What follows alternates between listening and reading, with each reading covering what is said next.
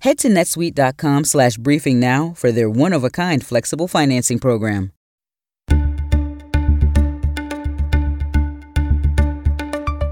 Hey everyone, I'm David Chalian, the CNN political director. This is the CNN Political Briefing. Here's what you need to know in politics for Tuesday, March 9th, 2021. The Republican Party takes a big step forward in its state by state push to restrict voting access. We'll discuss that, plus the growing crisis at the southern border facing the Biden administration. And finally, it's former President Trump versus the Republican National Committee.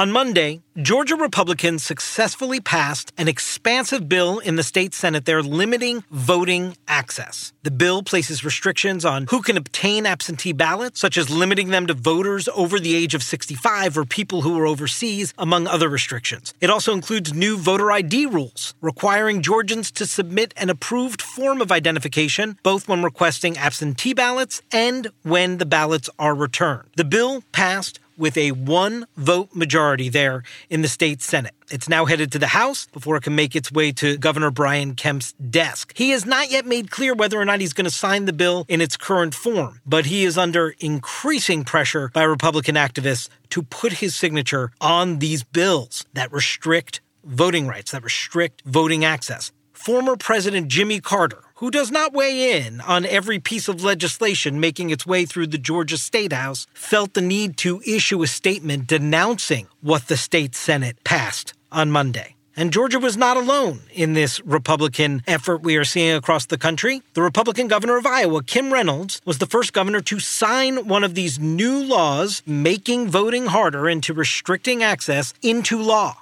Remember, this is all in response to the 2020 election. One of the ways in which Republicans are responding is trying to pass legislation state by state that restricts voter access. And that is what Governor Kim Reynolds did in Iowa yesterday. Today, that new law in Iowa is the subject of a lawsuit. Democratic election super lawyer Mark Elias is part of a group of folks who's now taking that law to court and asking that the state not enforce it because they believe it is unconstitutional constitutional. And as this is playing out state by state, here in Washington, House Democrats passed their sweeping voting rights bill, known as H.R. 1, last week onto an uncertain fate in the United States Senate. And the big question for Joe Biden is going to become if indeed that bill has no way of passing the United States Senate, what is President Biden going to be able to do to tamp down on these statewide efforts to restrict voting rights and to support what Democrats are demanding, which is robust voter access? I'll just say that if you're a political party and you've decided that the best response to losing an election is to try and craft legislation, legislation to make it harder for people to vote because you think that's the way you get power back, you probably want to go back to the drawing board and figure out some other way. That's not going to fly.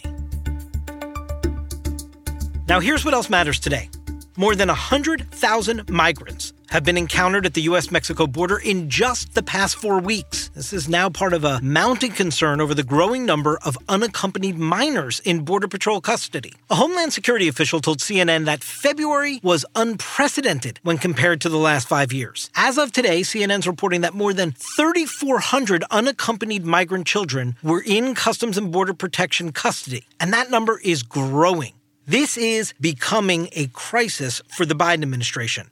Homeland Security Secretary Mayorkas said last week it's not yet a crisis. That assessment is not likely to hold. In fact, Jen Psaki, the White House press secretary, was pressed on this point this morning on MSNBC. We're not ripping children from the arms of their parents. That's exactly what the Trump administration did, and we don't think that's a moral step. We also are not sending kids back on a treacherous trip that is dangerous, and many have lost their lives. So that's another mm-hmm. big difference. We're trying to chart the best path forward, but there's no question this is a heartbreaking circumstance at the border. Republicans remain critical of President Biden's rollbacks of Trump immigration policies. They say it's like putting a big neon sign, border open, to those that want to come into this country illegally. And House Republican Conference Chair Liz Cheney today said in response to Psaki that, quote, being heartbroken is not a policy. This is going to prove to be a very thorny issue for the Biden administration in the weeks ahead.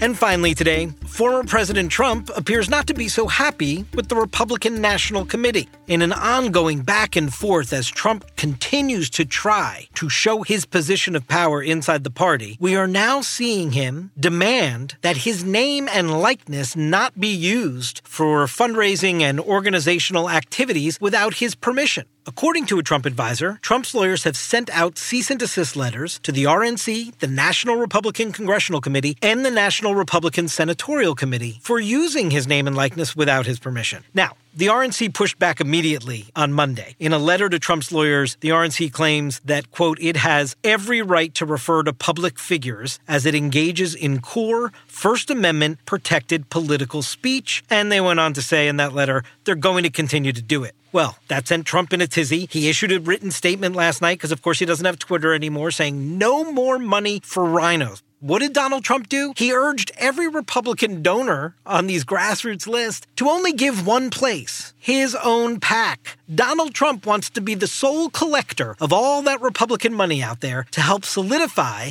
that position of power he has, that hold, that grip on the Republican Party. And all of this back and forth with the RNC comes as the committee actually announces that it's moving part of its April donor conference to Mar a Lago. So the RNC is just about to write a big check to the former president to host one of its donor maintenance events, where, of course, Donald Trump will be speaking.